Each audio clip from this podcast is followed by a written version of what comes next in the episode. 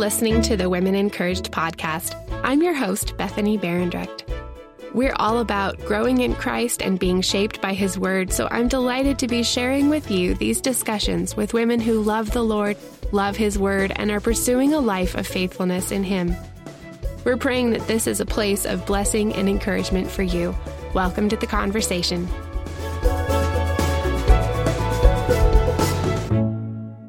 Hi, friends. Welcome back. On today's episode of the Women Encouraged podcast, I'm talking with author Stacy Reaoch, writer of Wilderness Wanderings, a Bible study through Exodus on finding contentment in the desert times of life. Stacy is also a pastor's wife, and she has written many articles for Desiring God and some other publications. Today, Stacy and I are talking about how the gospel answers our tendencies to live in a what if world and how we often mirror the Israelites when it comes to grumbling. Stacy and I also chat about the differences between grieving loss and discontentment, something we can all use some clarification about. So, what is the right response to feeling like our situation isn't what we had hoped or expected? And what are some verses we can cling to and use to reorient our hearts towards God's goodness in our wilderness times? Let's jump into my conversation with Stacy to find out.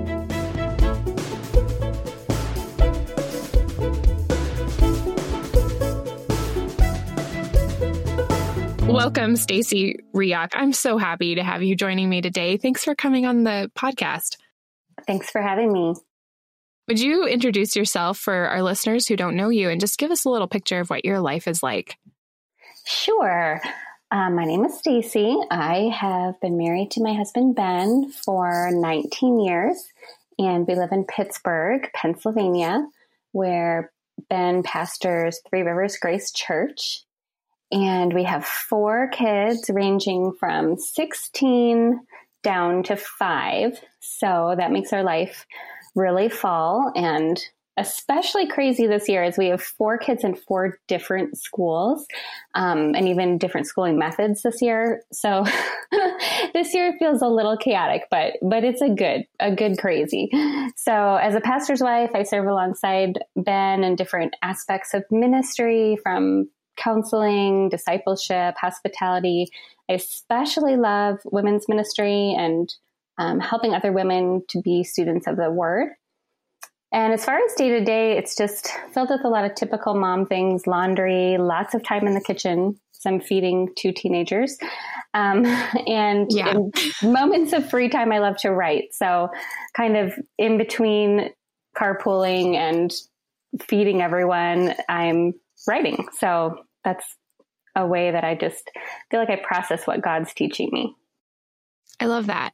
And I love your writing too. I know that you have really ministered to my heart through a few things that you've written, especially in the last mm. year. And I'm just so thankful for that. You wrote a book recently, though, didn't you? Yeah, yeah. I wrote a devotional for women called Wilderness Wanderings Finding Contentment in the Desert Times of Life. And it basically goes through um, the wilderness journey of the Israelites through the book of Exodus. And it just kind of um, takes a piece at a time and walks you through that scripture and fleshes out some life application of how our lives today parallel in so many ways the Israelites and the different struggles that they faced. Part of me writing this as a devotional was like most devotionals are topical. You know, they kind of skip around from like one passage in the Bible to a like Old Testament to a New Testament passage, just all over the place. So I wanted to write like a chronological devotional. So I kind of wrote it for women who maybe feel like they don't have time to invest in a inductive study right now, but they still wanted to study through a portion of scripture, you know, section by section, like going working through a book of the Bible. Mm. So, did you have any personal experience that made you feel like this is the thing that I really am connecting with right now, or this is the thing that I really want to, ex- you know, explain to women or share with them? Yeah, I mean, definitely have had numerous wilderness times of life. I think what prompted me to write Wilderness Wanderings, it was just a really difficult season of life and ministry in general during um, the time that these that I was studying actually the the life of Moses and the Pentateuch in a women's Bible study I was in. So each week as I did the homework and I went to the study, I was just really just nourished by the word and so encouraged and just felt like I identified some weeks I identified with the Israelites, some weeks I identified with Moses and and during that time I started writing some articles that were published. And pretty soon I thought, you know, I think I could write a small book on this section of scripture and just what the Lord is teaching me. That's so neat. Did you have a favorite uh, Bible study that you worked through for the Pentateuch? Well, I actually was in something called Bible Study Fellowship, BSF. Oh, okay. Yeah. Not sure if you're familiar with that, but um, I've been in that off and on over the years. And yeah, they had a great study that um, over the course of a school year, we went through the Pentateuch. Okay, that's so neat. I got to jump in after um, my Bible study group that I joined uh, when I, I guess it would be about 10 years ago now. Uh-huh. I jumped in after they had finished studying Genesis through the inductive study method with Precept Ministries. Yeah. And I, so I missed out on Genesis, but I jumped in when they were starting Covenant.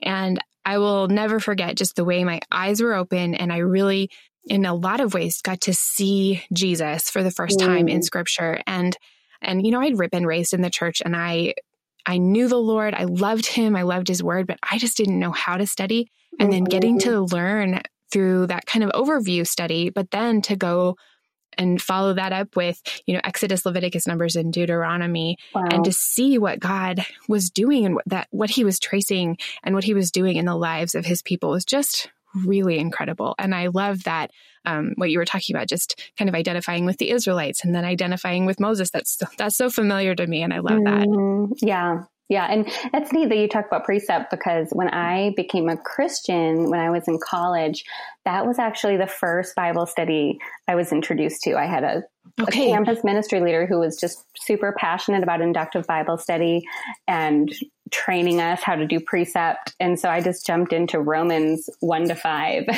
Wow. you know, quite the study to to start your Christian walk in, but it was great. Right. But that's a great method to be introduced to too, because it then is. it's not like you have to try harder for something later if you've been kind of using like a watered down um, you know, maybe a devotional sort of a study and then try to mm-hmm. graduate to something more in depth. It's probably better to start with something really heavy duty like that. Yeah. Yeah. Yeah. It gave me a good foundation for sure. So, in your studies of Exodus and, and the wilderness wanderings that the Israelites went through, you must have come up against just so many different examples of how we Christians often mirror the Israelites in ways that we complain and long for something that, you know, we perceive is better than mm-hmm. what God mm-hmm. has actually given us. And so today we're talking together about um, grumbling. We're talking about trusting that God is going to work in our current circumstances. And so I'm wondering, would you share what we can learn from Israel from their wilderness wanderings? Yeah, I mean, there's so many, there's so many things we can learn, but I think an overarching theme is just kind of that idea that the grass is greener on the other side. So if you remember, you know, the Israelites had been in captivity over 400 years and they were crying out for a deliverer, which that's a good thing, right? Crying out to God is a good thing. But then once God delivered them, you know, it wasn't long after he had performed these amazing miracles of bringing them out of Egypt that they started to crumble. You know, they started to not have the food that they were used to. And the journey was long and it was hot and they were in the desert and there wasn't enough water. And so soon they were complaining. They were idealizing the past. Know, they were looking back at Egypt saying, Oh, if only we were back in Egypt where the meat pots were full and yeah. we had as much as we wanted. So it's easy, you know, to, I think, forget sometimes the, the hard things that happened earlier in life and just to kind of gloss over it and just have this idealized view of the past. So I think that's what the Israelites were doing that made them so discontent because they were imagining that life was better when they were slaves in Egypt, right, which is right. crazy, you know, because they were not even treated as people then, but as possessions. But I think it's easy, you know, for us to do the same thing that when we're especially pressed in a difficult situation, a difficult circumstance in life, that we can look back at another season of our lives and say, oh man, if only I was back to the time that my kids were little, because being, having teenagers is really hard and the issues get bigger and heavier. And if only they were tiny again. But you know, if I was back in that stage of life, I'm sure I would be saying, oh, if only I could have a few minutes to myself. If only everyone was potty trained and I wasn't doing diapers all the time. You know, it's just easy to, to think the grass is greener on the other yeah. side. Do you think that there's a sense in which we do this about our salvation too, where we might think, you know, maybe God's rules are too hard or, um, if we don't love God's ways, in a way, we might feel like, you know, when I wasn't a Christian, I didn't have to keep any rules, you know? Mm-hmm. Do, do, you think there's a sense in which we kind of mirror the Israelites in that way as well? Yeah, I think that's that's a really good insight. Yeah, I think that that definitely when we don't see that there's joy in obedience, that there's joy in following God's commands, we can see them as a list of rules. Right. And, you know, that God is the cosmic killjoy ruining all our fun. and yeah. I mean, I remember struggling with that. Honestly, as a, as a new Christian, I remember thinking, you know, oh man, you know, like, I guess I can't go out and dance and party anymore. You know, I can't, I can't do these fun things that I used to really enjoy because now I'm a Christian and, you know, but I, I wasn't seeing the joy in following God's plan and the joy in obedience and then the joy in, in doing what he created me to do. So I think that, that, yeah, we definitely can fall into that same kind of trap. So in terms of just, you know, there is a difference between grieving something that's lost, which we all have. Like we all go through these experiences where you know, we've experienced a loss, but, you know, we might look back at that loss and say, well, things were better then, but then not mm. believing that God actually sovereignly took that out of our lives. And I, I can attest to the fact that if you look back at the things that were lost and you don't recognize that God's hand was in them, you will become very bitter and hard mm. of heart. Mm-hmm. And I, you know, I just finished reading Job. Um, mm. And so I just kind of think as believers, you know, we can kind of shift our focus from saying, oh, I'm grieving to just permanent, perpetual discontentment with the current circumstances that we have. Can you discuss just the differences between those? Yeah, that's a really interesting question. Um, I think you're right. You know, that, grieving something, I think grieving something lost is not a sin issue you know, it, it's obviously we're going to go through major losses in life, whether it's the loss of the life of someone we love, or the loss of a job, or or even the loss of our health. And I think it's okay and even healthy to grieve those things. But then it's a question of what do we do afterwards? So, like what you're saying, like, do we turn bitter and angry at what God's taken away? Mm. Or do we say, like Job, the Lord gives and the Lord takes away. Blessed be the name of the Lord. So, again, like what you were saying, of recognizing God's sovereignty in the midst mm-hmm. of our pain and suffering. Yeah, I think on the other side of things, when we can turn to wallowing in self pity, is a lot of times when we're claiming a particular right. Like we we think we're entitled to something you know we're entitled to a bigger house or fatter checking account or entitled to you know not having this disease that we're that we're struggling with. And you know that's when that entitlement will lead to sinful discontentment. Mm. and i i think too like what you're saying you know if we think we're entitled you know, there might be a sense where something actually was taken away from you, and maybe you were mm-hmm. supposed to have something um, in a in a in an earthly sense, like somebody actually took something away from you. But to to see, you know, God's sovereignty in that really is the balm for for that kind of grief.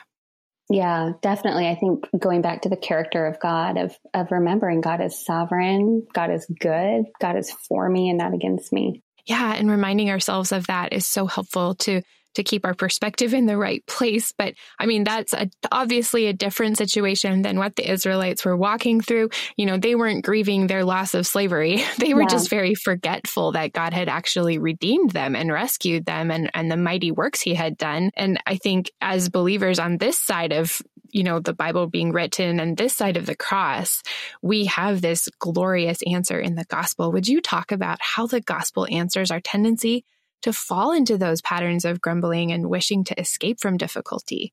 Yeah.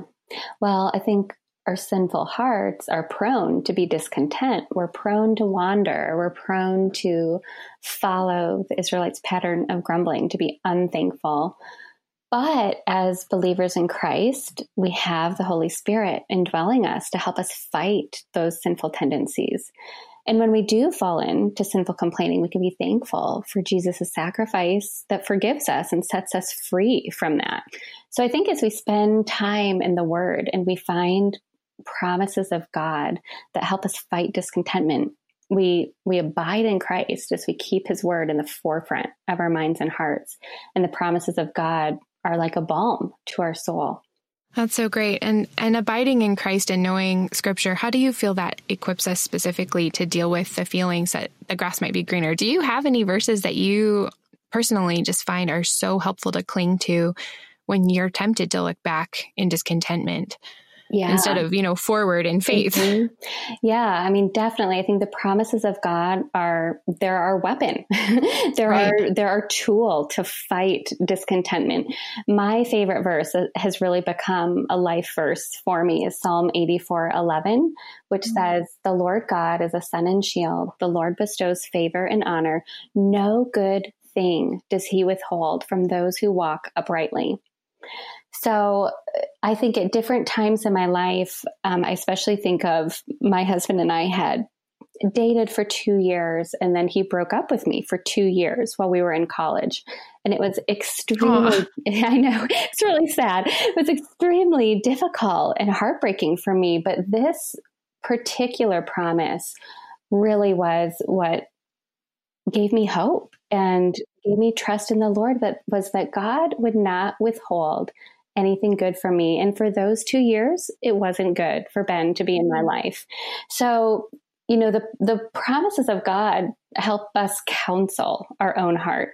And I think that same promise of Psalm 84 11, I've I've given to other women, you know, that are struggling with infertility, that are struggling with, you know, desiring to be married or des- desiring to move to another place, that God is not going to withhold anything good when we're walking with Him. And that's that's an amazing promise to help us fight discontentment. It helps that helps me to remember that too and I love that verse. But I think there's a key in that. Do you think that the the good thing and we we might look at our life and say but this thing that I want is good God why aren't you giving it to me? Mm-hmm. Mm-hmm. So how do we answer that feeling of but this is good why won't you give me this good thing? Well, I think that a lot of times what we think is good for our lives isn't necessarily what God thinks is good at that time. So, you know, marriage is a good thing and marriage is a gift, but singleness is also a gift. And God's ways are higher than our ways. We can't always understand why God is withholding something that seems like it would be right and good, but it's again trusting his sovereignty. It's trusting that he is good, that he has our best in mind, that he's shaping us to become more like him through whatever trial we're we're facing. Yeah. Would you explain what it is um, to live in what if world and and why that's so particularly dangerous for us as Christians? Sure. So what I call living in a what if world is again just that tendency to dream about the grass being greener on the other side, which really makes us doubt God and doubt how God has led us. So it might be saying, what if we had moved somewhere else? Would our life be better if we had lived somewhere else? Or what if we had a daughter instead of three sons? or what if I had married someone else? Or what if we had more money? or what if we had a different education choice for our kids so so it's it's kind of constantly doubting what god has provided and what god has given us and makes us wonder if maybe he's holding something back or right. you know led us the wrong way and that there's something better on the other side of the hill so i think it's dangerous because it can lead us again down that whiny path of ungratefulness that the Israelites were so often on, just thinking that that we're missing out and that there's a better option, that there's this ideal life that we could be having. And I think it's, you know, it's ultimately just a recipe for envy and ingratitude that that robs us of so much joy in life. That's so important to remember. Mm-hmm. you know, you think about all the ingredients of of what what makes peace in our hearts. Well, the ingredients for for envy are really that discontentment and ingratitude. Yeah. Yeah. So as Christians, you know, we we read the scriptures and we can, you know, sometimes use them as a self-help book or something like that. And and I think that there are verses in in Romans 8 that we might look at and say, well, you know, all things work together for good. Well, this, you know, this doesn't seem good for me. It's not turning out the way I think it should, or it's not good on my terms. Um, mm-hmm. Um, and, you know, we fall into that temptation, like you were saying, to think that God is holding out on us. So, what in those situations, obviously, I think repentance, what's that key to reorienting our hearts in a situation like that? I think it's going back to the character of God, going back to who who is God? You know, God, what are the attributes of God? God is good. God is faithful. God is just. God is sovereign. And when we remind ourselves of God's faithfulness in the past, it gives us assurance that He'll be faithful in the future. And like I had said before, we need to recognize that his ways are not our ways. The Psalms tell us that his ways are higher than our ways. Another example I thought of was William Cowper, who was a friend of John Newton's and a hymn writer. He wrote a hymn called God Moves in a Mysterious Way. And he has a wonderful quote that says, mm. Behind every dark cloud, there hides a smiling face. Mm. And so that, I love that hymn. I, I love that hymn so much. it's great. It's got such good lyrics. But again, it's it's asking, you know, do we trust that God is working for our good even in the midst of our heartache? That's so good. So, as as Christians, you know, we're going to face challenges. We we're not going to go escape. we can't. Mm-hmm. So, as believers in Jesus, while we're facing these challenges, how can we face them fearlessly and faithfully. Still recognizing that the world is broken and things are not the way that they should be because of sin. But how can we face these things fearlessly? You know, at first, it is just recognizing that Christians are not exempt from suffering and that we aren't going to live a perfect, easy life here on earth. Like this earth is supposed to make us long for heaven. And the book of First Peter warns us that we're, we're going to have suffering here on earth. So I think first it's just recognizing that and recognizing that God uses that, that God uses the difficulties in our life to wean us from this world and make us long to be with Him in heaven. And I also think, you know, as we've talked about, just studying scripture, just memorizing, banking on the promises of God that help us to trust Him, to help us to know His character, to know that He's sovereign, that He's in control and also looking at faithful men and women from the past, people like Elisabeth Elliot or Corrie ten Boom, and taking heart at their examples, at how they've lived a life of faith and faced tremendous difficulty and fearful situations and trusted God in the midst of it. Do you have any favorite biographies or any particular books that you feel like are great resources to help encourage, you know, our hearts to look at how, what how God has worked and how He's moved other places. Yeah, one book that comes to mind: Elizabeth Prentiss, who wrote a lot of hymns. Um, she has a book called Stepping Heavenward. Yeah, yeah, yeah, and it's it's not about it's it's like loosely based on her life, and she was a mm-hmm. pastor's mm-hmm. wife. It's probably part of why I like it because I felt like I identified with with different things in her life. But um, that book I always say that was the, the most edifying piece of fiction that I've read because it's, um, you know, it's, it's loosely based on her real life, but there's so, so many um, examples that just point us to to having an eternal perspective in our life and to different trials that we face. So after I read Stepping Heaven, Heavenward, I did get an actual biography on her life. Elizabeth Prentiss. I'm looking at my bookshelf. It's by Sharon James, um, and I really okay. enjoyed that one in particular. Do you have any favorite women who you love reading that encourage you to just really live faithfully and and trust that God is sovereign? Well, I've definitely been shaped by Nancy DeMoss Wolgemuth. Mm. I think, um, you know, I was a pretty new Christian when Ben and I got married, and I was 22, and um, especially when we had our first baby and moved away from the seminary community that we were living in and I started to listen to Revive Our Hearts radio. Mm-hmm. And God really used that to, I mean, it was, we lived kind of out in rural Kentucky at that time and didn't have a lot of fellowship. Um, I was alone a lot at home with my little baby, and and God really used her um, Bible teaching in particular to really grow me and disciple me in a way through through her radio and through her books. And so I've been encouraged by her. I mean, there's so many I could list actually, but she's the first one that comes to mind.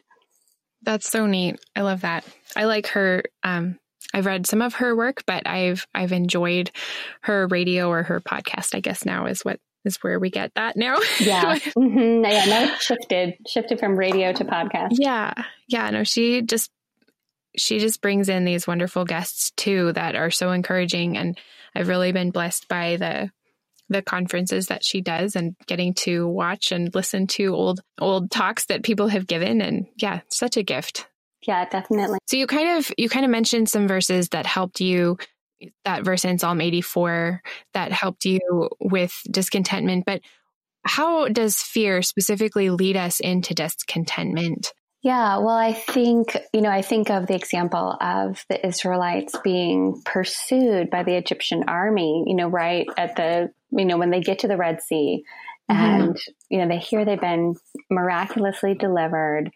But then they turn around and you know, there's all of these chariots and horsemen coming at them and they're filled with fear and you know again just fall into the trap of not trusting god even though he'd promised you know that he was going to bring them safely to the promised land.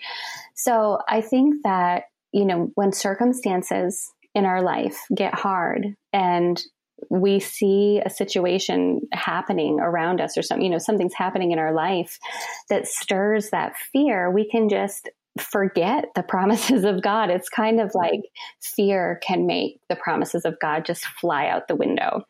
Um, one example I think about with my own marriage and life, my husband years ago had gone on a mission trip to Turkey, and he was actually teaching at um, a conference for Christian workers overseas. And it was right at the time when there was a lot of unrest going on in Syria. There was a lot of fighting going on, like with the Syria and Turkey border. So when he went um, on his trip, I was excited for him, but I was a little bit nervous and apprehensive just of what was going on in the world at that time. So we had, you know, planned a specific time to FaceTime every day where we could just kind of check in, make sure, you know, we're doing okay. And there was a day that our time to check in went by and I didn't get any call from him. So, you know, at first I just think, well, he's busy, you know, he's in the midst of a conversation. I'm sure he'll call in a few minutes. Well, you know, the minutes turned into hours. And then what do I do? The worst thing ever. I turn on the news and oh, see no. that there's all of this fighting happening right on the border and, you know, starting to go into Turkey.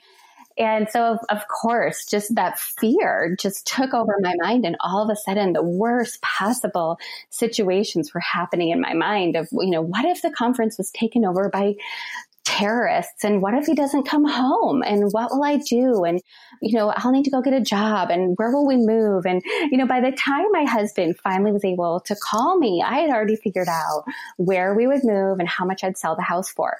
You know I had it oh my goodness.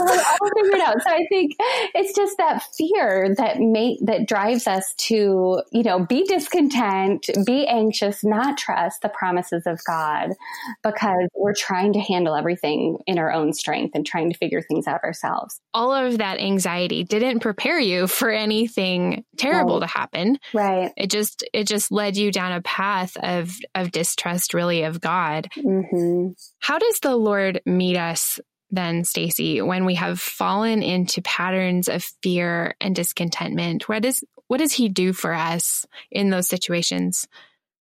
Well, I think, you know, one neat example from Exodus 14, when the Israelites saw the Egyptians coming towards them and they were filled with fear.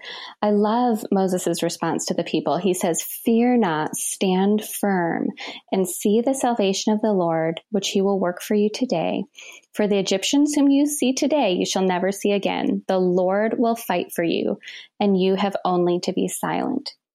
So I think it's, you know, it's a beautiful picture of God is fighting our battles for us. And sometimes we are to stand up and, you know, take an active part. And other times our best fighting is done on our knees. Other times we're to pray and we're to be still and we're to trust that God is handling the situation, that God will fight for us on our behalf. That's so encouraging. I really appreciate that um, in a situation where you feel totally alone, we cannot, obviously, we cannot do our Christian walk alone. We cannot, God designed us to be in community. So, would you explain from the examples in your book, maybe, but also how we are ministered to by the body of Christ in seasons of real difficulty and challenges?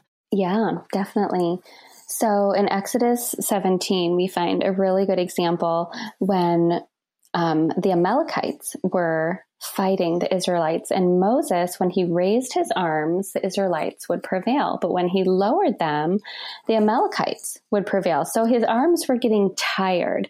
And as the battle raged on, he needed the help of Aaron, his brother, and Hur. So they beautifully stood by his side and held up his arms, one on one side and one on the other, until the Israelites overwhelmed Amalek and his people and they won the battle. And I think that's such a, a gorgeous example of the the beauty of Christian community of we are to hold up each other's arms, that none of us is prepared to go through difficulties, to fight sin, to, to walk through the Christian life on our own, but we need a Christian community around us. We need brothers and sisters in Christ that will hold us accountable, that will spur us on to love and good deeds, that will study the word with us, that will remind us of God's faithfulness to us when we're tempted to despair, when we're in those fearful situations. The beauty of the body of Christ is that that we spur one another on to to live a life that's glorifying to the Lord. Oh, Stacy, I love that. Thank you so much. I've I've really enjoyed this conversation with you. Thank you for joining me again. I really appreciate it. It was a pleasure. I enjoyed it. Thank you for having me. Well, before we close, I'm going to ask you what I ask everybody. Would you share something, you know, a resource or a person or a passage or something that the Lord has been using to grow you in your walk with Him or with fellow believers? Sure.